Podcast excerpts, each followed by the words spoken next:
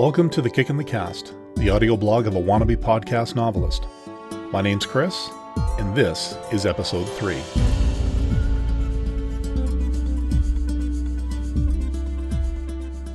Hello, and welcome back to The Kick in the Cast. I hope this past week has treated you well and that you're all doing all right. I also want to extend a welcome to anyone listening in from the original Outcast podcast feed, and if you are, I hope you'll consider subscribing to this show as well, since this will be where any updates on my writing journey will be posted. And speaking of writing, we're continuing with Chapter 2 of Outcast this week. If you're just tuning into the show, you'll want to listen to Episode 2 to start the beginning of the story. So, without further ado, here's Chapter 2 of Outcast. Outcast, a novel written and read by Chris Fitston.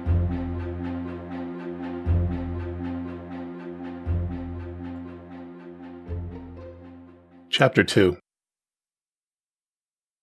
I never gave it much thought back then, but it seems strange to me now that no one came to my aid that night. Many clansmen, some of them seasoned fighters, were still in that building, yet no one ever came. Had I known then what I know now, it wouldn't have surprised me so much. But back then, I was far too preoccupied with staying alive to take my surroundings into account. I should have died that night. Yet, my eyes found a reason to open once more. They should have beheld the green fields of the paradise that awaits all clansmen upon death. I should have been staring into the muzzles of my ancestors who were to welcome me with open arms. However, when my eyes did open, I saw nothing. Well, nothing in focus, anyway. I blinked to try and clear the cobwebs out of my head, and after several minutes, my surroundings became more recognizable, if not familiar. I was in a room. Not my bedroom, though, too small. Candles bathed the room in a faint golden glow. I felt thankful for that, as anything brighter would have scarred my retinas for life. My nose could make out the strong scent of incense in the air. It reminded me of the days our clan attended services at the temple on our estate grounds. Once per week, the high priest of Kaon would grace us with his presence and lead us in praise to our adopted patron. The temple was often thick with the smell of incense, which helped to calm one's mind and soul. I had to admit, Smelling it in that room went a long way to easing my growing curiosity about my situation. Underneath the calming scents, though, I could also smell the antiseptic and organic scents found only in a medical facility. No other place in the world, or even many worlds, can duplicate an odor like that. My right ear twitched and instinctively turned towards the sound of the heart monitor, steadily beeping away, telling everyone that somehow for some reason only a divine being could answer, I'd survived. By the gods, I was alive. I tried to turn my head, but the muscles in my neck were so stiff it hurt to do so. Not expecting the pain from the effort, I let out a small whimper and shut my eyes tightly to ride it out. However, when I heard the gasp, the pain in my neck faded away, and I forced my eyes back open. Have you ever been awakened from a sleep so deep that even though your eyes are open, your ears are working, and you can talk, your brain just doesn't register who it is you're talking to? That's exactly how I felt when her face filled my vision. I could hear her voice. I could see her with absolute clarity, and I could sense the released tension in the way she moved and spoke. Yet, I didn't recognize her. I tried to concentrate, but my mind drew a complete and utter blank. Dallin? she asked. Don't you recognize me? It's me. Your mother. Mother. It felt like something in my mind had suddenly burst open. The last mental barrier finally collapsed, and my conscious mind flooded with memories.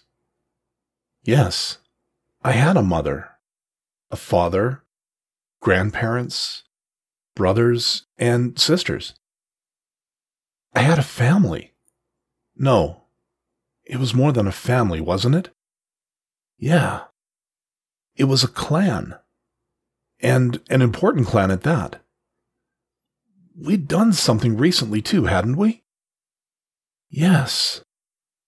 Father had won something, something important. Something he entrusted to. me? My mind suddenly flashed to that night.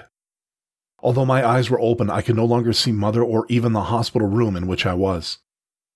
All I could see were the four who chased me down, who hunted me like I was prey. One of them held their sword high in the air and brought it down on me. I felt the steel tip tear through my skin and I screamed in pain. Doctor, quickly! I began thrashing about like a fish out of water. I wanted to roll away before the next strike, but I couldn't. The second blade cut into me and I screamed again. Volcanoes of pain erupted all over my body, and despite my best efforts, I was helpless to stop their onslaught.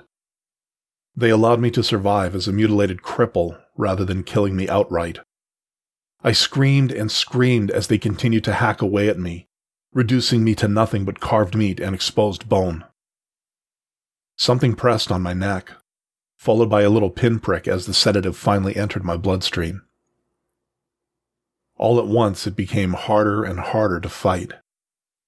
My vision grew spotty yet again as the drug worked its way through me, deadening my muscles and encouraging my brain to shut down once more.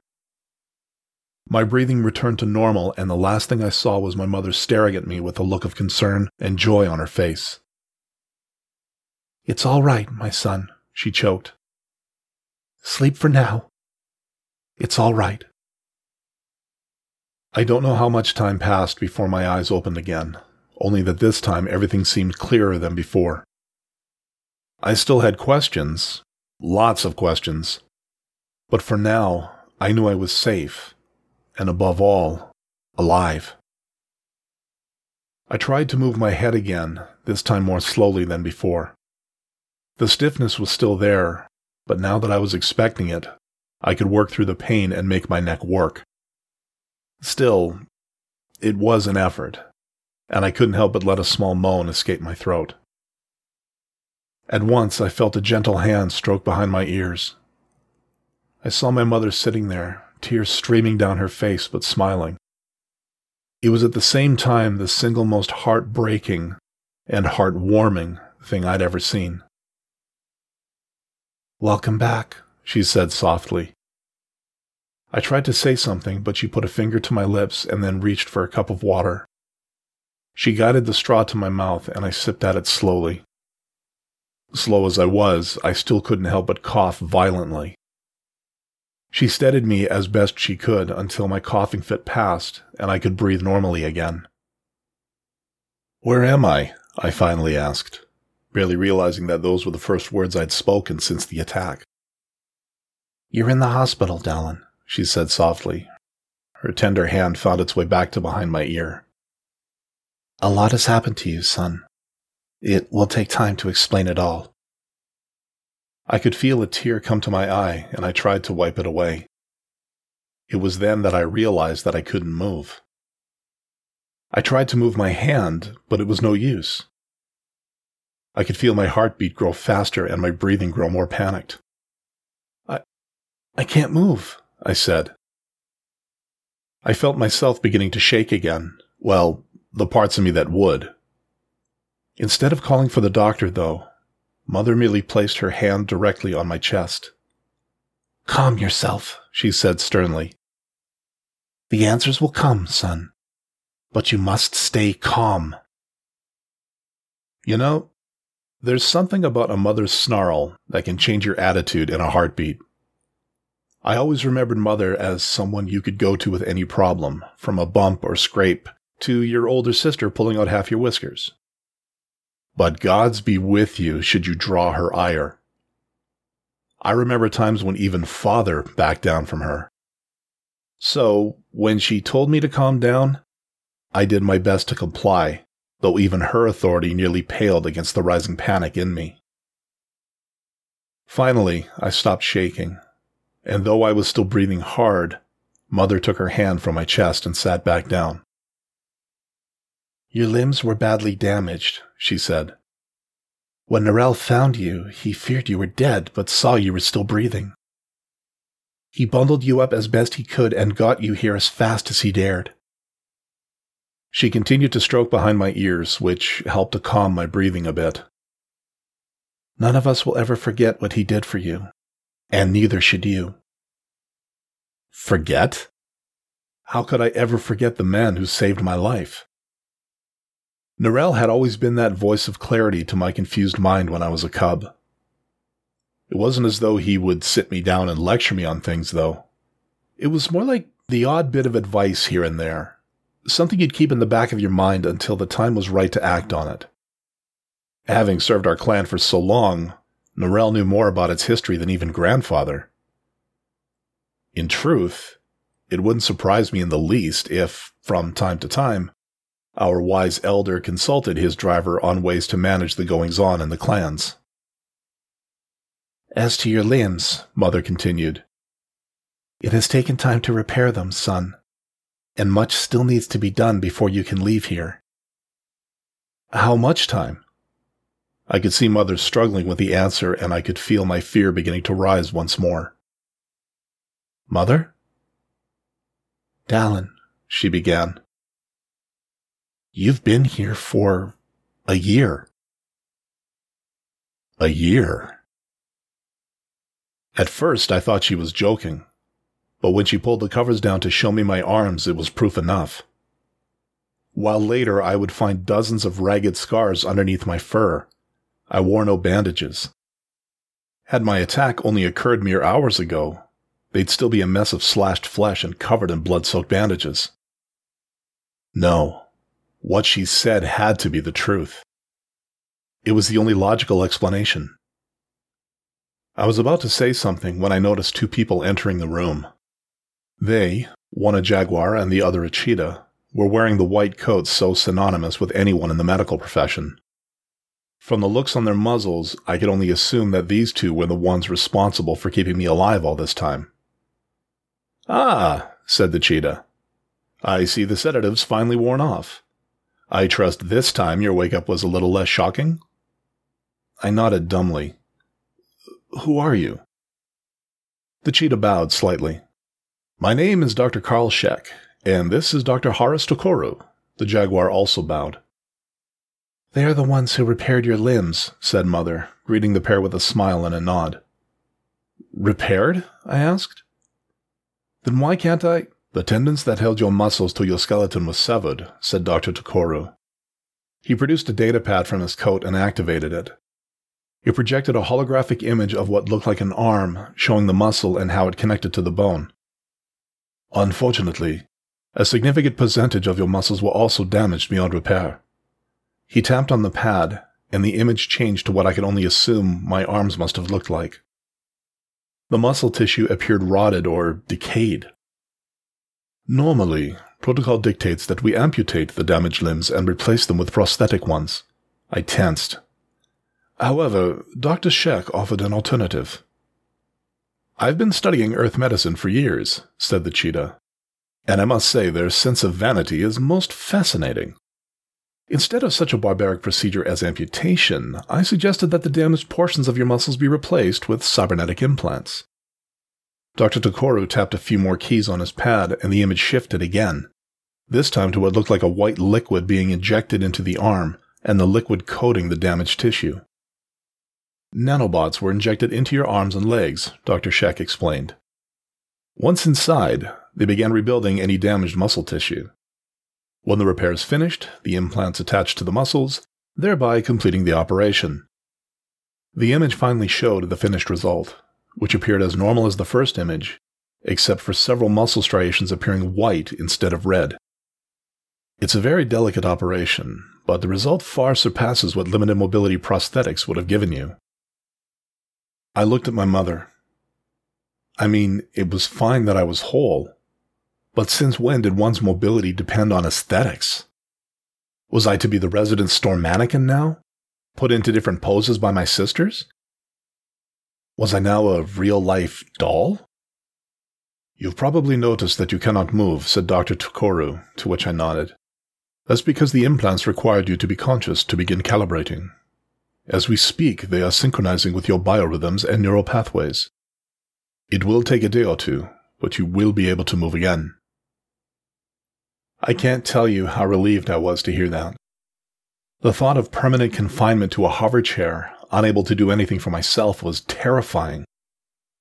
As relieved as I was at this news, I could see that Dr. Tokoru had more to say. However, he said, you should also be aware that this is only the first step in your recovery. After so long in a comatose state, your muscles have atrophied to the strength of a newborn kitten. I am recommending that you remain here to undergo physical rehabilitation until you are up and about on your own. He looked at my mother. A family is always invited to attend and participate, of course. We will, she said. I had to admit, at that moment, I thought everything was going to be all right. Any concerns I had about the Kumal or the Kalpak or anything else connected to that night vanished with the thought of seeing my family again. Don't get me wrong, seeing my mother again was a gift from the patrons, but I wanted to see the rest of them, no matter what. Mother noticed the growing excitement in me and bid the doctors leave us in peace for the time being. After they left, she turned to me. I can see the questions forming in your mind, son, she said. And I know exactly what you want to ask. But don't worry. Once I've let everyone else know you're awake, you'll have more attention than you'll know what to do with.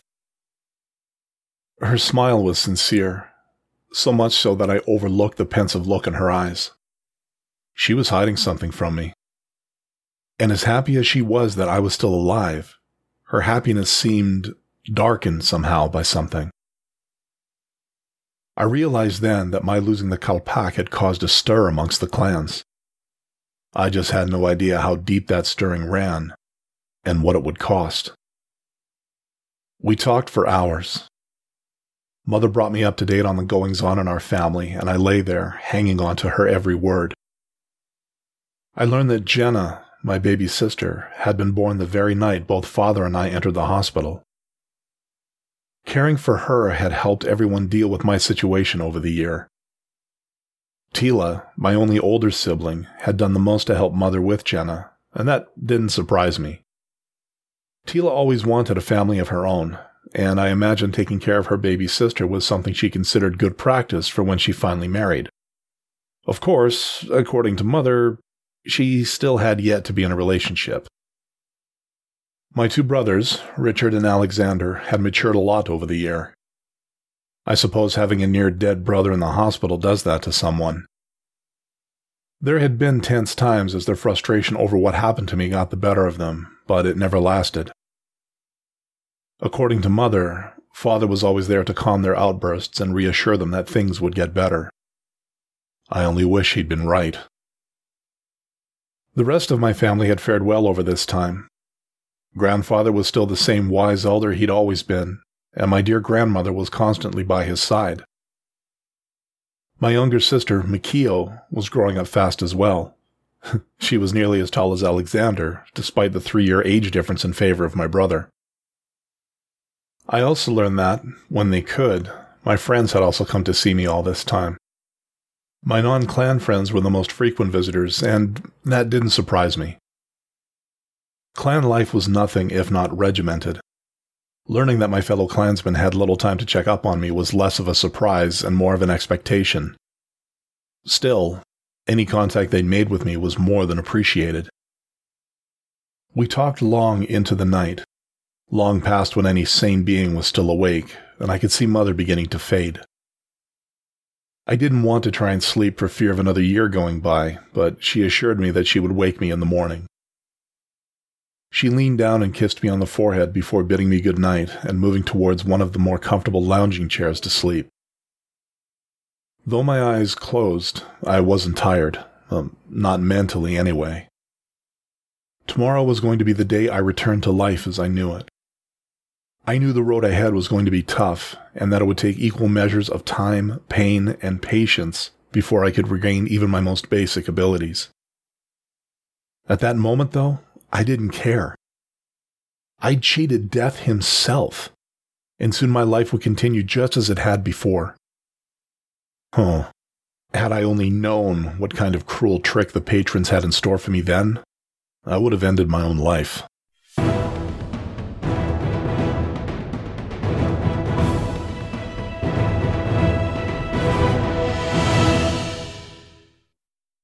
And there we go. Dallin survived and is now on the road to recovery, though it sounds like something more is coming. Tune in next week to see what happens. I'm not going to lie, this week has been a little tedious for me. The pandemic and all that it's caused is getting to a lot of people in my life, and it's bringing all of us down. Add to that the anxiety about trying to find a job in this kind of climate, and I'm amazed I was able to get any writing done.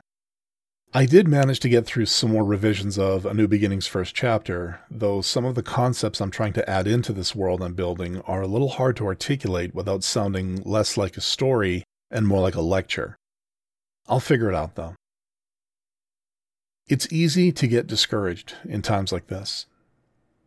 Even if the pandemic hasn't affected your health or your job, I know that the social landscape has changed drastically. The social contact we all take for granted is largely gone now, which can make you feel very alone. It can lead your head into a lot of bad places, too. I mean, it's easy to feel discouraged or to feel useless, and that nothing you do will ever amount to anything. One of my original heroes in the podcasting world is Matthew Ebel. Years ago, he used to do a show called High Orbit, where he would play some pretty good music selections. I got to meet him a few times at conventions and also had the privilege of seeing him perform live. Overall, he's a great guy. Several years ago, he penned a blog entry called You're Not Good Enough, which offers readers a glimpse into what I think goes through a lot of minds when we're trying out something new or when life just seems determined to make you fail. I'll put a link to that entry in the show notes, and I encourage everyone to give it a read. So that's going to wrap it up here for today. As always, feel free to subscribe to the show at feeds.feedburner.com slash kickinthecast so you won't miss a single episode. For feedback, you can email me at outcastnovel at gmail.com or you can leave a message via SpeakPipe at the show's website at kickit.yo5.ca. So until next time, take care of yourselves, take care of each other, and above all, have a good week. This is Chris signing out. Have a good one. Thank you for listening to The Kick in the Cast, the audio blog of a wannabe podcast novelist. For more information, please visit the show's website at kickit.yo5.ca. And to leave any feedback, please feel free to drop an email at outcastnovel at gmail.com. Thank you for listening, and hope to see you next time.